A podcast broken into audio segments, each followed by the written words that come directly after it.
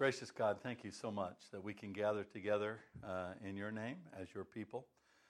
And I pray, Father, that your Holy Spirit would rest upon me to bring your word to your people and help all of us learn how to live uh, uh, more fruitfully, even in the midst of troubled times. Uh, we love you and we honor you and we worship you. And we pray all this in Jesus' name. Amen. Uh, in Isaiah 30, uh, we'll just read verse 15. Uh, love this verse. Uh, in returning, for thus said the Lord, the Holy One of Israel, in returning and rest you shall be saved. In quietness and in trust shall be your strength, but you were unwilling. Hopefully, the, the last few verses don't, a few words don't apply to us, but uh, the great, great verse. And then to in Jeremiah chapter 6, and we'll do verse, just verse 16 and 17. Thus says the Lord Stand by the roads and look, and ask for the ancient paths where the good way is, and walk in it, and find rest for your souls. But they said, We will not walk in it. I set watchmen over you, saying, Pay attention to the sound of the trumpet. But they said, We will not pay attention. And again, I hope that doesn't apply to you, the, the last few parts of that. And then finally, uh, probably a lot of people's favorite verses here. We're going to pick up in Matthew with verse 25 of chapter 11. At that time, Jesus declared, I thank you, Father, Lord of heaven and earth, that you have hidden these things from the wise and understanding and revealed them to little children. Yes, Father, for such was your gracious will. All things have been handed over to me by my Father, and no one knows the Son except the Father, and no one knows the Father except the Son, and anyone to whom the Son chooses to reveal him. Come to me, all who labor and are heavy laden, and I will give you rest. Take my yoke upon you and learn from me, for I am gentle and lowly in heart, and you will find rest for your souls. For my yoke is easy and my burden is light. And God bless to us these readings from His holy word. Well, we had an interesting time here yesterday at City Temple. I can't share a lot of the details, a bit of a confidential meeting, but uh, there were about 700 people uh, that were in. Um, uh, 700 people who had lost significant amounts of money uh, in some investments, uh, and they were having to hear reports from uh, from trustees about all the things that were going on and about uh, how much of their money they might be able to regain. But for many people, uh, some people lost their entire life savings, uh, and it was a really, really tragic kind of meeting uh, in a tragic situation. and there were a couple of things that were really striking to me uh, in the course of that meeting.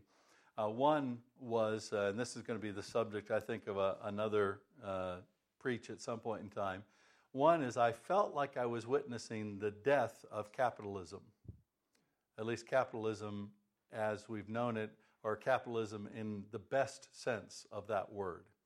Uh, I'm not a very, uh, I'm not a guy who focuses a lot on isms, uh, but I probably am more of a capitalist than, say, a socialist or a communist uh, overall. But uh, certainly, the kinds of things I was seeing, it just really made me feel like uh, capitalism is dying and that people's hearts are shifting so that they are more becoming more and more willing to follow a government that has a very strong central leader and more and more willing uh, to give up more stuff just to have security in terms of their finances and things. And so it's going to be interesting to see how that unfolds. The other striking thing was uh, how much anxiety was present uh, in the room and in the building.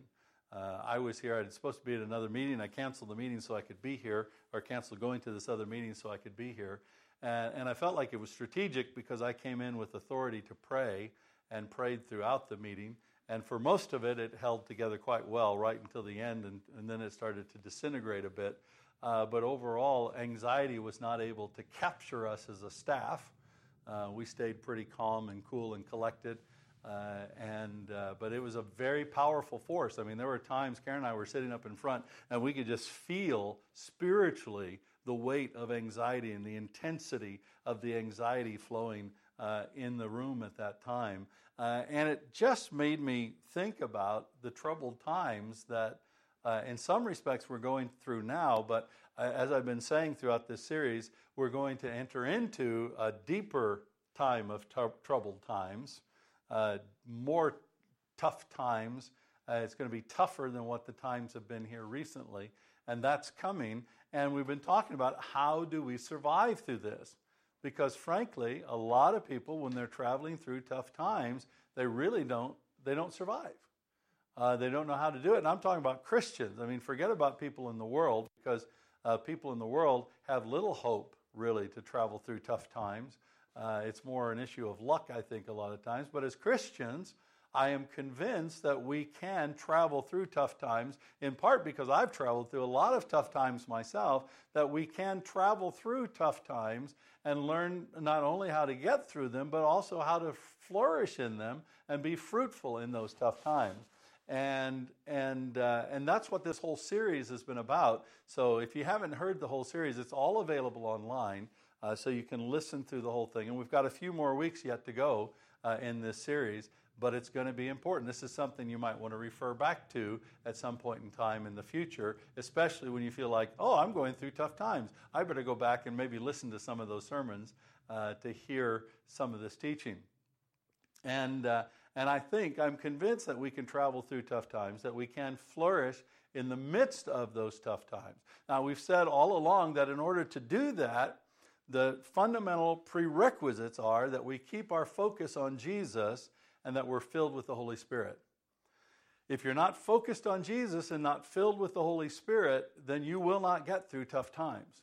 Because what we all tend to do, and I've seen so many Christians do this, we start going through a difficult time. We set our course and we start going through a difficult time, and then we get distracted and we start to wander off course.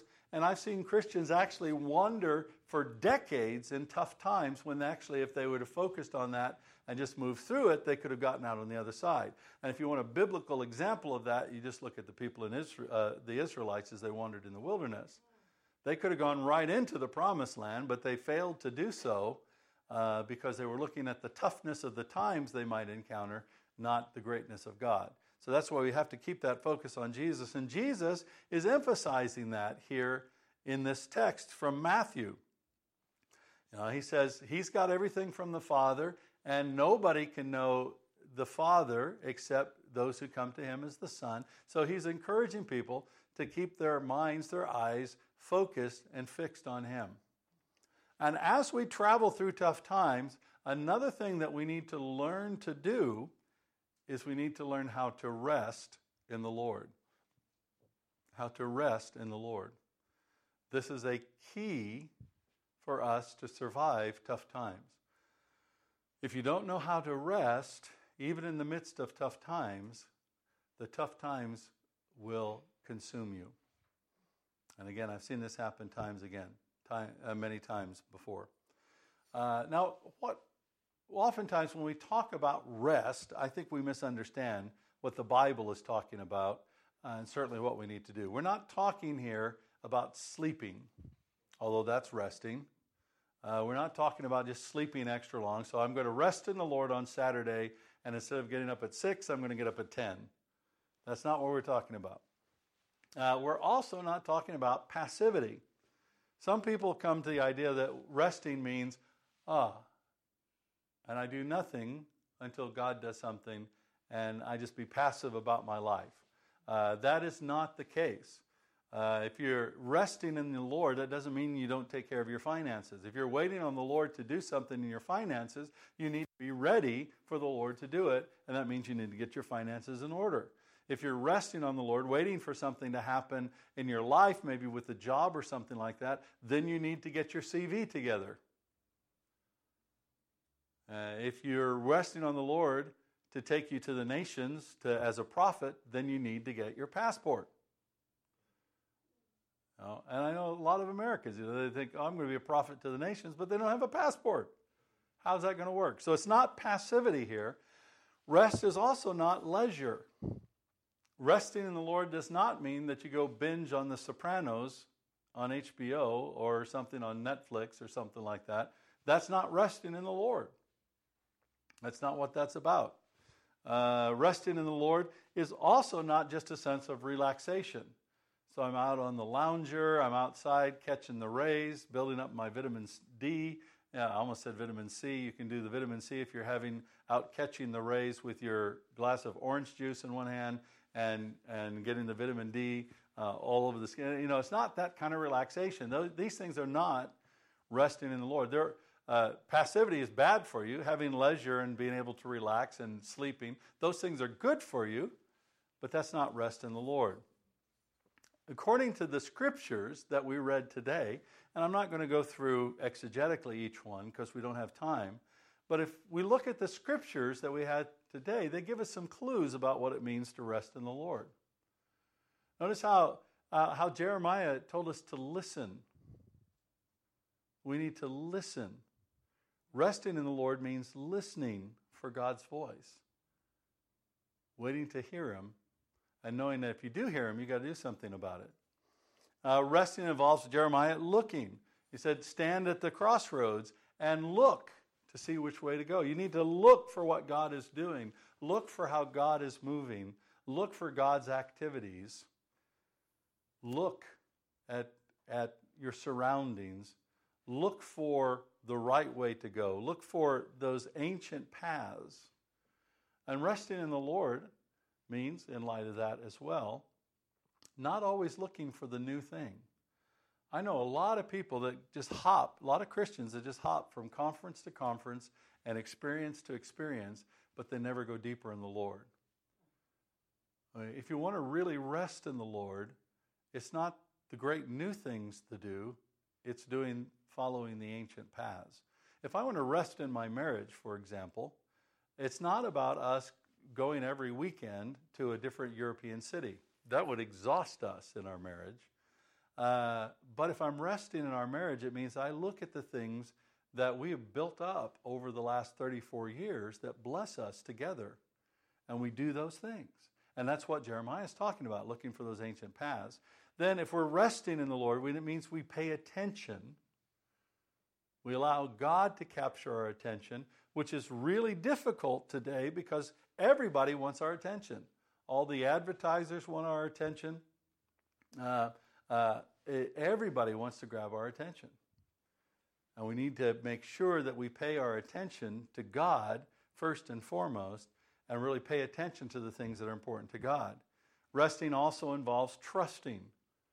In quietness and trust, you will find strength, Isaiah says. It's learning that you won't know all the answers. You can't figure it out. The why questions are the most frustrating questions because almost never will God answer a why question beforehand. If God answers a why question, like, God, why did this happen to me? Uh, why did I go through this situation? Uh, God almost never answers it beforehand. If He does answer it, it's almost always in retrospect. He almost always shows you after it's done not before you do it. It's, it's a bit like if you're going to climb a mountain, you don't get the best view until you get to the top of the mountain. But getting to the top of the mountain takes a lot of work. A lot of times that's the way that works. So you've got to trust as God's leading you up that difficult pathway up the mountain that the view is going to be good. So resting involves refusing to try to figure everything out. There have been multiple times in my life where God just won't tell me, and he's telling me don't try to figure it out. One of the most important times was before I came here. Two years before we came to London, uh, before we were called to London, actually, um, two years, the Lord said, Rod, I was asking the Lord about where we'd go after our, our last church, and God said, Rod, you can't figure it out. Don't even try. And he was absolutely right. I never would have figured what God was going to do. So we got to stop trying to figure things out, and we make, need to make sure if we're going to rest in the Lord that we've yoked ourselves in the proper way. A lot of times, this idea of yoking is how you connect yourself with others. And a lot of times, there are people who yoke themselves to their job. All they can do is their job. Now, if you've yoked yourself to your job, your job will be a horrible taskmaster. Some people yoke themselves primarily to their spouse. I mean, that sounds great because we're yoked together, the two have become one flesh. But if I yoke myself to my spouse first and foremost, then I'm always subject to what my spouse is going through. I can never be a help really to my spouse. I'm always going to be flowing in what my spouse is doing. Sometimes we yoke ourselves to our kids. Uh, sometimes we yoke ourselves to some activity. Uh, sometimes we can yoke ourselves to some religious leader, thinking that, uh, well, if I just follow this, emulate this religious leader, things are together. And Jesus says, no, if you want to rest, you need to take my yoke, Jesus says, not mine rod, but mine, Jesus, yoke upon you. We have to yoke ourselves with Jesus first and foremost if we're going to rest in the Lord. If we're not yoked to Jesus and cooperating with Jesus, we will always resist Jesus. And if you try to kick against the yoke, it hurts. So you got to yoke yourself rightly and not kick against your, the yoke. And so all of these dynamics are in this idea of rest. But how do we practice this? I mean, how do we start to make it real in our lives? Well, first of all, it's repentance. In returning and rest, you'll find salvation. We have to repent. And repent means that you confess your sin, you renounce your sin, and you replace your sin with something that's godly. You confess it, you renounce it, and you replace it. And that's what repentance is all about. And we have to practice repentance every day. And repentance, you don't have to wait till Sunday, uh, sometime during worship when you say a, a prayer of repentance. You repent as soon as you realize you've sinned. We repent. Then we need to learn how to quiet ourselves. And that means having time out where you can bring your mind to peace and simply listen. Uh, what I'm not, I'm not talking about some kind of mindless meditation here, but I'm saying that you bring your mind to peace so you can fill your mind with the truth of God. We need to quiet ourselves. If we're always going, if we're always active, and I know some people are always on their phone, it's one of the reasons why I almost never use my phone while I'm walking, because I want to quiet myself. I want to pay attention. Uh, and so we need to have time away from phones, time away from screens. If we run one from one activity to the next, we will never rest. We need to actively choose to trust the Lord. To say, okay, Lord, I don't understand what's going on, but I'm choosing to trust you right now. I'm choosing to trust you right now. We need to put ourselves in the mind of always seeking to learn. People who rest are people who learn who are listening for the Lord and they learn what the Lord says and they learn how to do things the Lord's way. And most importantly, if we're going to rest in the Lord, we have to practice obedience. We need to learn to do what the Lord tells us to do as soon as He tells us to do it. Now, for each of us, there's some things that we all are called to obey together. Uh, but frankly, for each of us, we'll have different areas of obedience. I mean, probably, uh, aside from a, a couple of you, you'll not have God tell you to do much with regard to, say, preaching. If God tells me to preach on something, I need to preach on it. But if God tells Marlene to preach on something, it may not be God. She has to check it out. It could be God, though, Marlene. So don't you know? Don't say no right away. Talk to me about it.